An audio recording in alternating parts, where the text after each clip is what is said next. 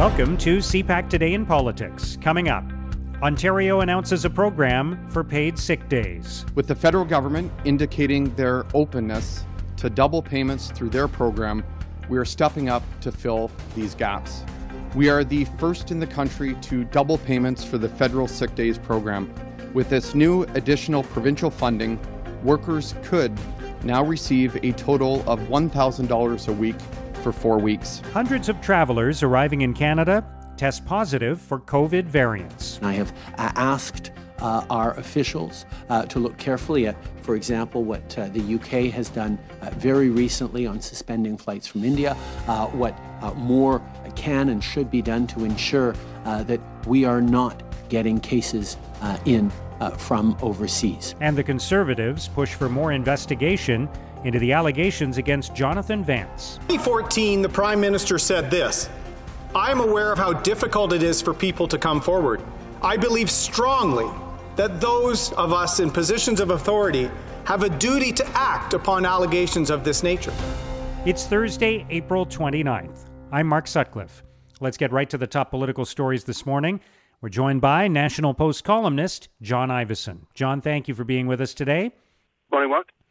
Let's talk about the Ontario government's plans to put in place sick days for workers. This is uh, something that has been discussed a lot across the country and, in particular, in Ontario over the last couple of weeks. Um, people have been saying since the beginning of the pandemic that this was necessary, and there are still there's still criticism of the plan that was introduced by the Ontario government. What do you make of it, and uh, and how it, it sort of ties into the discussion the Ontario government was having, largely through the public, uh, with the federal government about this? Well, my initial reaction is that it's a year too late. I mean, I think it's a positive move, but but it should have been done a year ago. You know, the federal government brought in this Canada Recovery Sickness Benefits last year. Uh, the f- provinces were quite happy to, to piggyback on that and, and not do any more. The, the Ford government, in particular, because when it came to power, it abolished paid sick leave days. So ideologically, it was it was opposed to them. It didn't want to do anymore until the third wave hit, and then it became clear that that uh, COVID was spreading in workplaces, and that people were not taking advantage of this federal scheme. Uh, uh, the shortcomings of it were were pretty clear. It, it, it doesn't pay an awful lot. It's about four hundred and fifty dollars a week after tax, and you have to apply for it. There are eligibility requirements. You have to be sick for half a week. You have to have earned five thousand dollars in the in the prior year, and it takes a while. There's a time lag between applying for it and get, getting your money. So a worker waking up in the morning with symptoms is, I suspect, very tempted just to go to work because uh, otherwise you're having to do the mental math about well, can I afford to take time off? Can I? Uh, how long is it going to be before the check arrives that, so that I can pay my rent, groceries, etc. You know, the, the federal government had anticipated that they would they would spend five billion dollars over two years on this program. Um, in the budget, they downgraded that to seven hundred and thirty-eight million dollars, and currently we're at about, four hundred and thirty million dollars. So clearly, the federal program was not all it was cracked up to be. The provinces have belatedly I come around to the idea that, that it needs to be reformed in some way. And Ford's government had said it wanted the amount doubled and that it would even pay for the top up. The federal government replied that they wanted the, the Ford government and every provincial government to mandate sick days, sick leave days permanently. So this was not just a COVID related program. It, permanently going forward, there would be paid sick leave days in Ontario. The upshot of it all is that the federal government and the provincial government are finger pointing at one another, and workers are still going to work sick. And I think most Canadians are, will just shake their head at this and think, why can't we have had a, a simple solution a year ago? The way that the government of Yukon did in the in the territory, anybody who woke up feeling sick continues to get their wages paid. The employer would then be reimbursed by territorial government. Right. And that's essentially the, the, the, the manner of the plan that's going to take place in, in Ontario, although it's uh, limited to, I think, three sick days. It's just one of those intergovernmental spats that I don't think taxpayers can get their head around, and they just don't understand why politicians can't act in the best interests of citizens. All right, let's turn to the latest data that we've seen from the Public Health Agency of Canada that shows that between February 22nd and April 22nd, a two month period, 557 international air travelers into Canada tested positive for what's called a variant of concern, a variant of the coronavirus. Um, some of those uh, they, th- those people came from different places. Um, and had different variants. There are different strains that have been identified in different parts of the world. Um, and and obviously this is at the heart of why flights from certain parts of the world were canceled to Canada recently, but it does raise, I think, for a lot of people, concerns about the risks associated with these variants.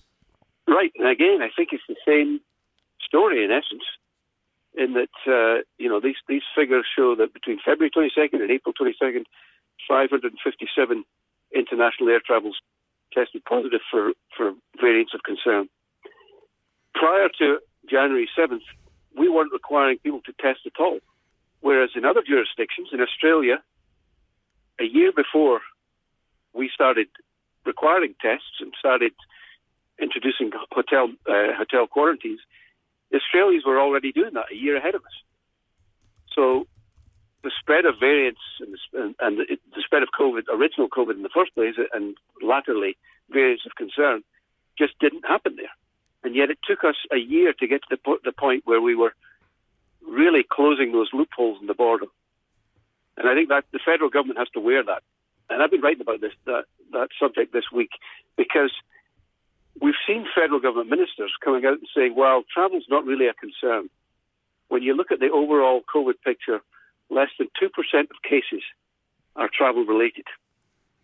And in fact, in April, it was only 0.4% of cases. Well, that may well be the case if your narrow interpretation of travel related is somebody coming off a plane and testing positive, which we weren't even doing until January 7th.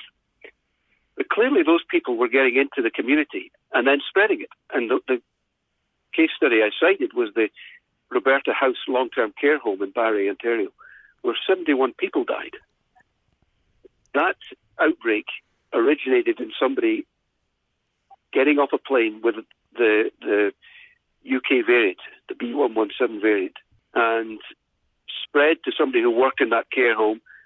And then it went like wildfire through, and 220 cases, 220 people in the in the long-term care home got sick and 71 died. When it was classified by the local health unit, it wasn't. None of those cases were classified as travel related. Yet they were clearly all travel related, and yet it allows the government to say travel related cases are not a big issue. Well, I think that that is just having fun with numbers on the government. It's not fun. Fun's not the right word, but it, it's not a fair reflection of what has happened. But it allows the government to get off the hook and say there's nothing to see here. And I, I do think that uh, we have been very slow to close the border in the same way that we were very slow to introduce paid sick leave. Both of those hmm. uh, policy shortcomings have resulted in people dying. Yeah. All right. Finally, John, uh, let's talk about uh, the allegations against Jonathan Vance and the opposition's continued requests to try to understand who knew what and when. The conservatives are, are calling for the prime minister to allow Katie Telford, his chief of staff, to testify before a committee. They're obviously trying to keep this alive within the committee structure. The liberals are are trying to shut it down and and and basically let the military is the military's investigation continue. Um, what do you think about about where this is going, and is there is there still life politically to this story, or is it just an in, really a, an investigation that has to happen within the Canadian Armed Forces? Well, I think this government has made such a song and dance about being the feminist government and the feminist prime minister, yet apparently turning a blind eye to to what it probably knew was happening at the very top of the Canadian Armed Forces. You know, I think this is somewhat of a fishing expedition on the part of the Conservatives, but they were fishing when they went to, uh, they, they called Elder Marques to testify last week. and clearly they caught some fish because he was uh, he revealed that he had been keeping Katie Telford in the loop.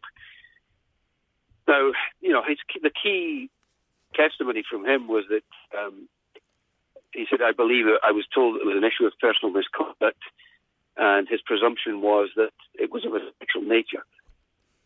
I suspect that Katie Telford was of the same presumption. I mean, this was a, a rumour that was going around Ottawa at the time. So I suspect that there was a, a vague understanding of the allegations, if not the specific nature of them. So my, my surmise at the moment is that this will probably not yield anything concrete. Um, you know, Katie Telford may end up saying she had a private conversation with the Prime Minister uh, about her suspicions, but I don't think that there's going to be anything that says we know for sure that, that Jonathan Vance was uh, doing anything untoward. And let's repeat the fact that he denied any allegations of doing anything untoward. But I suspect that there was a sort of vague feeling in the Prime Minister's office and perhaps with the Prime Minister that all was not well. And that, but you know, at the end of the day, this was these were allegations that were being handed to the Privy Council office for them to investigate. Uh, you know, that's the role of the Privy Council office to investigate the uh, the behaviour of a an order in council appointee. So I don't suspect we're going to get anywhere too soon. I don't suspect it's going to be conclusive. But from the Conservatives' point of view, why would you not follow the, the thread which at the moment leads to Katie Telford? Hmm. All right, we'll see where it leads. John, thank you so much for joining us today. Thank you, Mark. That's John Ivison of the National Post. I'm pleased to introduce the Ontario COVID 19 Worker Income Protection Benefit. Now, here's what political columnists and commentators are writing about today. In an editorial, the Toronto Star asks who knows how many lives might have been saved with earlier paid sick leave? The Star writes We'll never know how many illnesses and deaths could have been prevented in Ontario if a comprehensive paid sick leave plan had been in effect from day one of the pandemic. It's reasonable to assume that the third wave, driven largely by workplace outbreaks in so called hotspot areas, might have been blunted to some extent. All that is on a government that refused for 14 long months to do the right thing. That will be hard for Ontarians to forget and even harder to forgive. In the Globe and Mail, Rob Carrick considers the effects of the housing boom. Carrick writes, the cost of the rise in housing prices is mounting, particularly for young adults who are being denied access to what used to be the near universal entitlement of home ownership. Governments and financial regulators have a choice to make introduce measures to contain price increases in the real estate market, or let housing keep tearing away at the financial fabric of Canadian life. In the Montreal Gazette, Yuen Pau Woo argues guaranteed basic income isn't just about reducing poverty.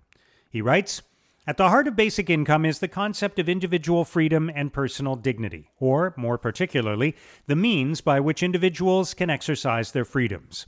In thinking about a post COVID economy, it is commonplace to draw analogies to major post war reforms in employment and health insurance, and social assistance.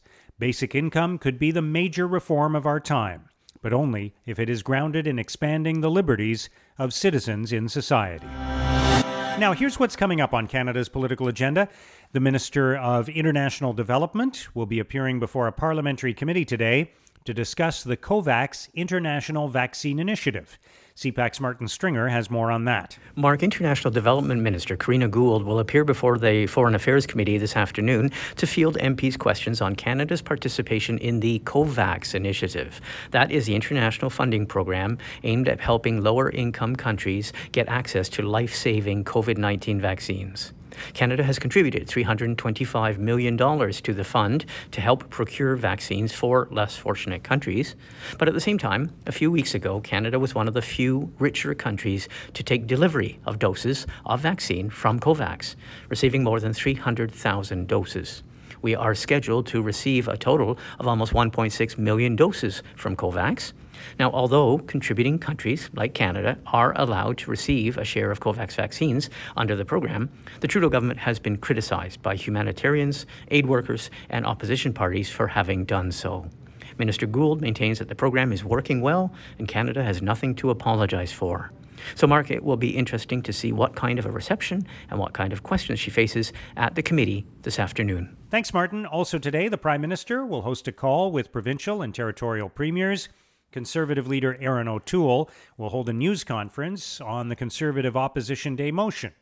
NDP leader Jagmeet Singh will hold a news conference after speaking at the Canadian Housing and Renewal Association's virtual National Congress on Housing and Homelessness.